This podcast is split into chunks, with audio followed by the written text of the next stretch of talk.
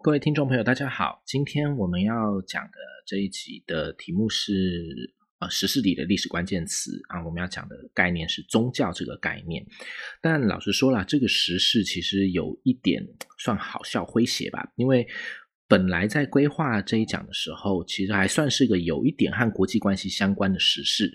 因为当初是在那个新冠病毒在全世界肆虐的时候，那韩国之所以会流行，和新兴宗教的集会有很大的关系。所以那个时候本来是想说，从这个时事来当一个出发点，来作为介绍宗教和政治关系的一个节目内容。可是当时我手边的事情太多，没有时间录。现在距离那个事件好像就有点太久，很难很难说得上是一种时事。不过呢，因为前阵子有一位日本女星叫石原聪美，她结婚了，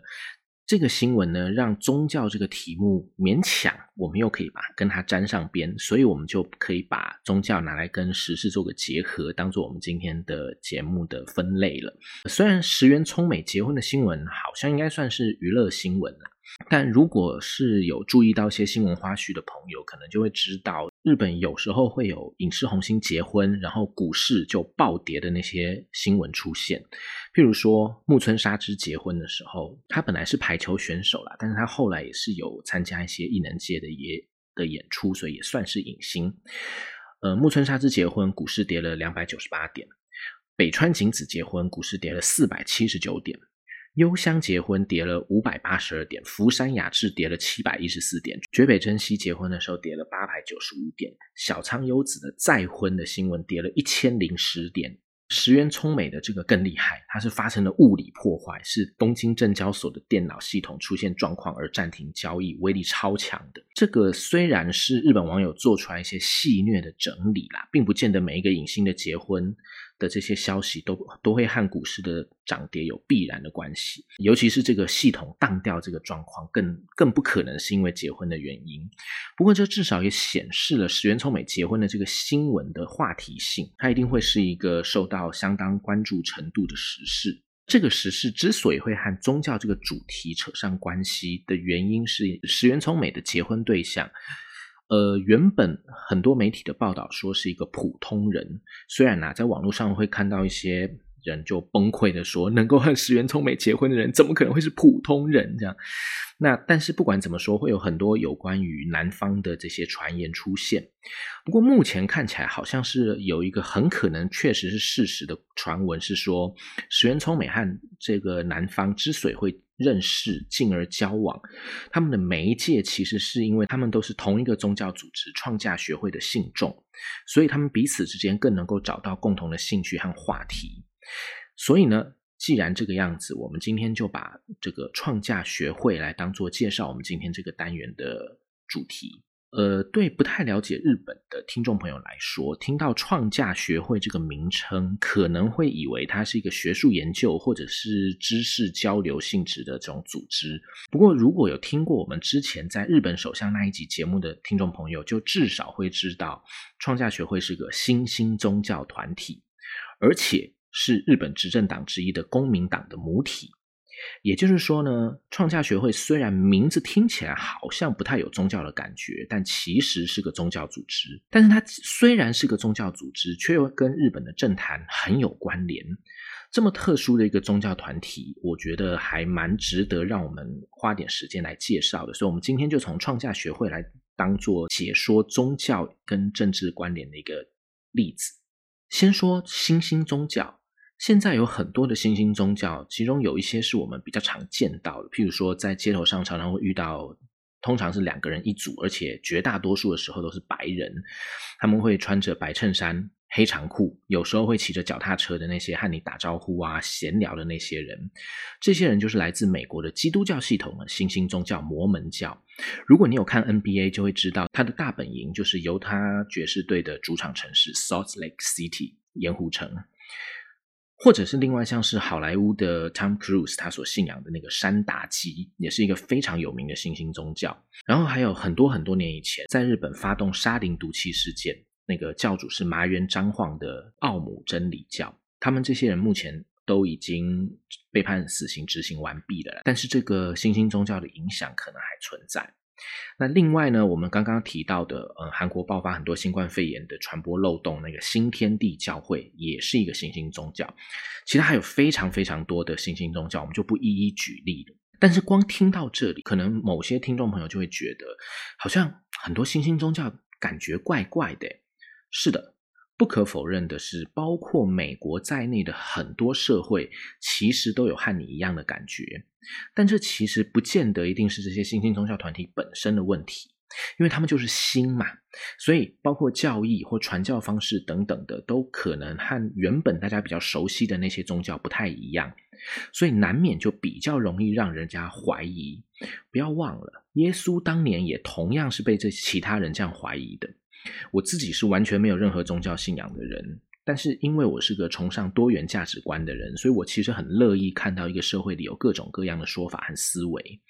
只要我们大家的知识够充足，思考能力够好，自然就可以明辨是非。那对于不熟悉的事物，其实我觉得就不需就不会也不必急着先去排斥它了。所以我个人虽然没有宗教信仰了，但我倒是不会用怪怪的这样的评价放在。新兴宗教上面，可是不可否认的是，在很多社会里面，确实都还是会常常把很多新兴宗教的团体组织用所谓的邪教来称呼它，就是不只觉得怪怪的，而且直接叫他们为邪教。而老实说，创价学会有时候其实也是会被会被别人这样子认为的，甚至包括日本人自己。那对这一点，我只能说我自己不是做宗教研究的，所以我没有办法去论证创价学会到底是不是一个有问题的新兴宗教，或乃至于一个邪教，我不知道。我只能说呢，就目前我所能看到的资料来说，创价学会它就是一个合法存在、合法运作的宗教组织。目前看起来，除了传闻资料以外，也没有什么明确的违法行为，不管是在宗教传播还是在政治行动上。所以我在这边就只能说。说我们就先以一个合法的宗教组织这个概念、这个性质来介绍，呃，创价学会还有它和政治外交事务的关系就好了。创价学会是从日本佛教里面的日莲正宗里分出来的，那这个日莲正宗本身则是从日莲宗分出来的。日莲宗是一个历史非常悠久的日本佛教宗派，它在十三世纪的时候就有了，可是日莲正宗则是到了二十世纪以后才分出来。然后再分出了几十年之后，内部的一个次级团体就又跟本门渐行渐远，就成了后来的创价学会。所以，创价学会虽然名字刚刚说过不太像宗教组织，但它真的是个宗教组织。而且，它在日本政府的社会团体管理登记里面，也是以宗教法人的这个身份去做登记的。在台湾呢，呃，民间法人好像只有财团法人和社团法人两种，但在日本和很多其他的国家，他们的法人身份就会分得更多更细。那有机会碰到这个问题的时候，我们再再来说这件事情。总之，创价学会是个宗教团体。不过，虽然它是个宗教团体，但因为它脱胎于日莲正宗，而日莲正宗本身就是一个入世性非常强的教派，所以创价学会自己也就带有一种比较积极入世，或是更加积极入世的那种性质。那这种性质啊，在政治权力集中的那种时空环境里面，可能就会形成一种大好大坏的状况。如果它的本身的凝聚力很强，就有可能造成集权政府的疑虑。然后就加以打压，不说别的，其实耶稣也就是这样，然后当年才会被盯上的。那如果连罗马时代那么久以前都是如此了，到了帝国主义和军国主义扩张的时代，集权政府当然也就更有可能会盯上这些入世性还有凝聚力都很强的宗教团体。所以呢，在日本，呃，在冷战以前的那个大日本帝国时期，日本当时是用所谓的国家神道。（Koka Shinto） 这样的概念去统筹国内所有的宗教组织的，这个 Koka Shinto 国家神道，它简单来讲就是一种宣称神道呢不是宗教，它是一种爱国爱家的道德理念。所以不管你信仰什么宗教，你都应该要具备一个神道的内涵和精神，把国家所宣传那种神道精神当做每一个国民都应该有的义务。要注意哦，这里说的是。国家所宣传的那种神道精神，它不一定是真正的那种传统神道所信仰的内涵，而是一个现代化的国家政权他自己定义出来的那种神道精神。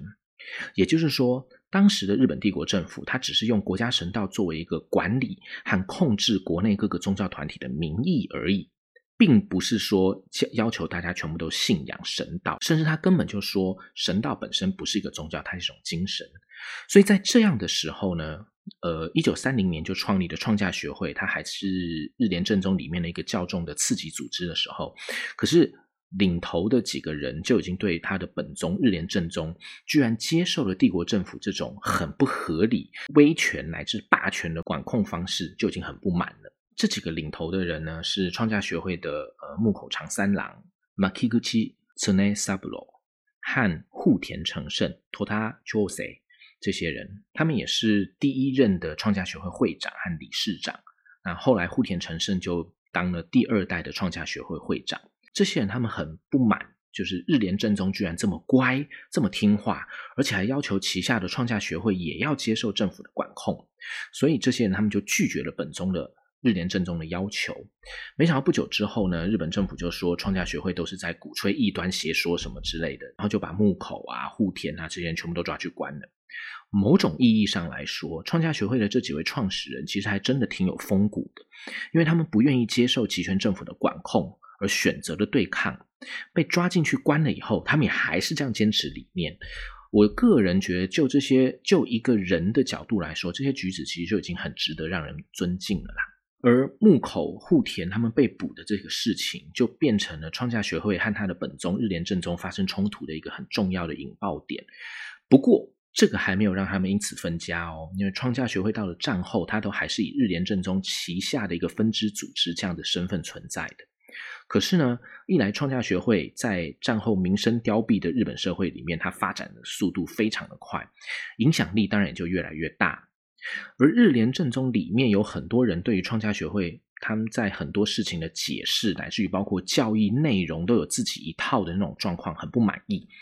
他们就认为创价学会应该要道歉，但创价学会本身就觉得，如果对教义内容有争议，那就来辩论嘛，凭什么要我道歉就道道歉呢？那日莲正宗就会觉得说，说你通奸就通奸啊，打人快扎他这样，不是啊？就是日莲正宗就会觉得说，哎，我是本宗，哎，我叫你道歉就道歉，哪有那么多废话？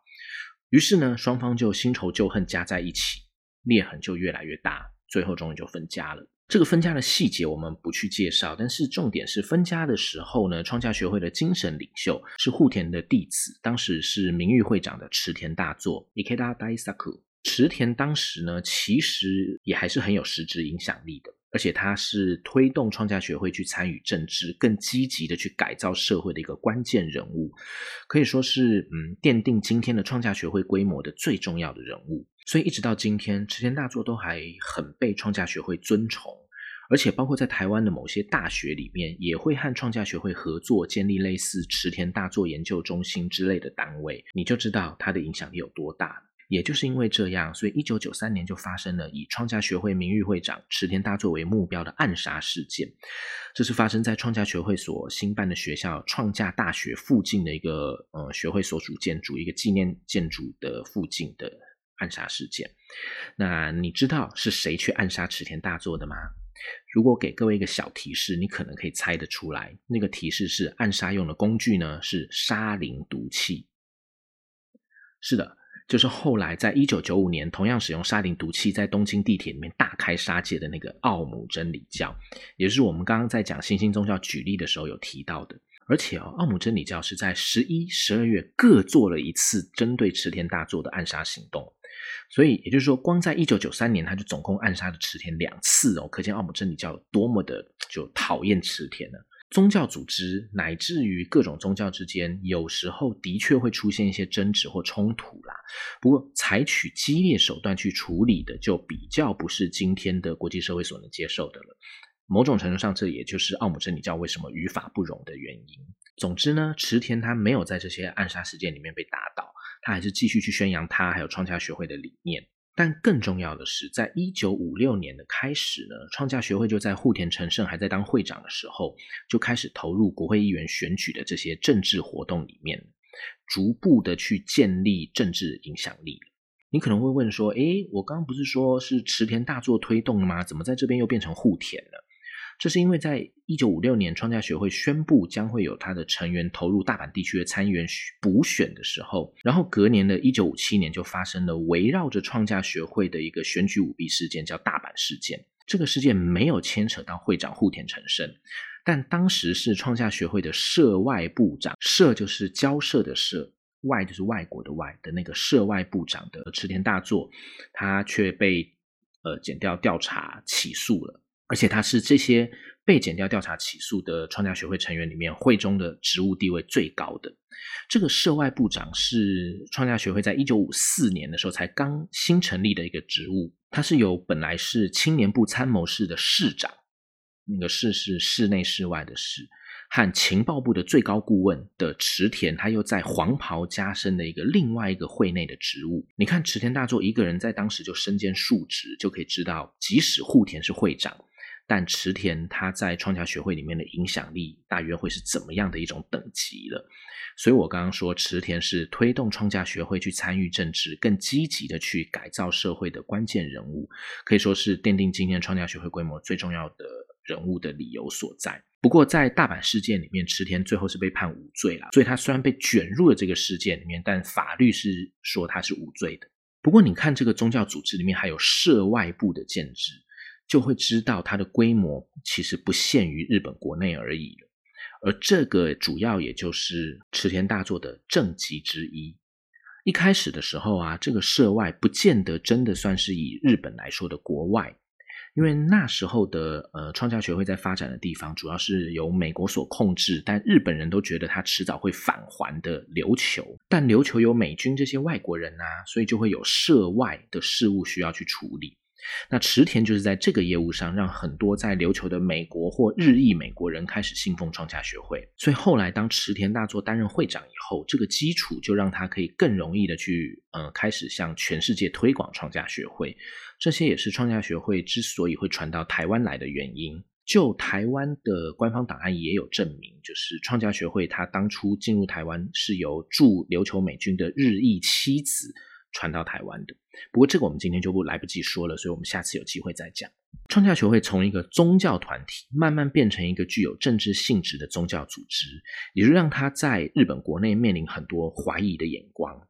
虽然它本身的理念是祈求和平啦，但既然走了政治之路，就难免得要在没有标准答案的那些政治路线或国家阵营里面做出一个定位。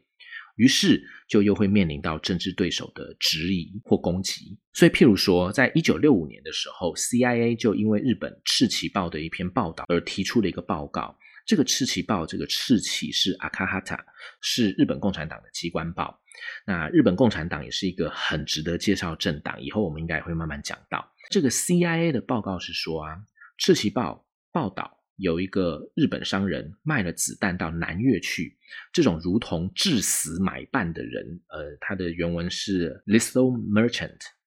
竟然还是创价学会的一个 advisor，应该就是顾问吧。然后这明明就是一个破坏和平和生命的事情，创价学会竟然还称赞他是获知了一个符合他信仰的一个一种生意上的惊人进展。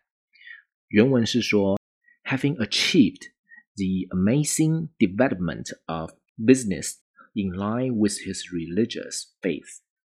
所以《赤旗报》他就用 “to our surprise” 来形容他们的感受，言下之意就是创价学会言行不一。那这个答案是 CIA 翻译《赤旗报》以后的这个内容啦。那我还没有去查《赤旗报》当初的日文原文的状况是怎么样，而且 CIA 报告这个也不是为了讨论创价学会的事情，它是在讨论这个跟军火交易有关的事。不过放在我们这里要说的脉络是要体现刚刚和各位说的那个，因为创价学会本身既有宗教又有政治的特殊的这种双重性质，所以它在日本国内的争议。其实也就难免不少，而且也可以说是树敌蛮多的啦。不管是在宗教界，譬如刚刚说到了奥姆真理教暗杀行动，还是在政治界，譬如说这个赤旗报的言论攻击等等之类的。但是即使如此，创价学会现在仍旧是日本最大的呃新兴宗教组织。由他所创立的公民党，现在也是日本执政联盟里面的政党，可以说是在两个领域里面都算发展的很不错的。那在我们。简单介绍一个创价学会崛起的这个小历史里面，我们就会发现啊，也就是因为像创价学会这样的宗教组织，或者其他宗教背景的人事物，都可能会在政治或外交层面产生影响。所以，我们这个定位在国际关系史的知识介绍的这种节目，以后也一定会讨论到。很多和宗教有关的议题或时事内容，所以呢，今天我们就趁着前不久的时事，特别是让很多日本男性失落的这个石原聪美结婚的新闻，先来聊一聊创价学会这个很重要的宗教团体。以后呢，它其实也会对整个东亚国际局势，乃至于两岸的政治都会发生影响。我们就再找机会来说。我们今天就先把这个话题讲到这里。最后，在我们节目尾声的时候啊，也要顺便跟各位听众说明一下，我们上个礼拜的节目呢，虽然是一本英文书的推介，不过那本书并不是我们之前曾经说过好多次有个已经录好很久的那个那一本英文书啦。如果各位还记得这件事的话，理由不太好说，但总而言之呢，我们这里会推介的英文书基本上都会是已经先录好的。而当我把这一些已经录好的节目终于上传到节目里的时候呢，其实就表示各位是可以在一定的时间之后看到它的繁体中文本了的意思。所以也就是说呢，我之前预告很久的那本书，现在还没有繁体中文本会出啦。但是上个礼拜所聊的这个 China Bound，其实是可以在不久之后的未来。呃，让大家读到繁体中文本了，这样子。好，那这个说明其实没有什么特别意义啦，只是一些有关制作方面的小小说明而已。另外啊，其实今天是我们这个节目满三个月的纪念日，因为它的出生是在二零二零年的七月十九号的，所以我也想在这最后一点时间，感谢各位听众的支持，呃，让这个内容比较严肃。想要着重高资讯量又不想走闲聊路线的节目，目前看起来好像还有一个稳定的进展的。如果各位愿意，呃，真的还是希望各位能够继续支持，按下订阅，甚至愿意帮我去做点宣传。好，那因为我们这个节目的规划是不想浪费时间去闲聊这些东西的，但其实我本身是个很爱聊天的人啊，所以就利用这最后一点点小小时间，跟大家聊一聊这些制作新生的东西好了。总之，我们就到这边，我们今这是我们今天的节目，谢谢大家，希望各位喜欢，拜拜。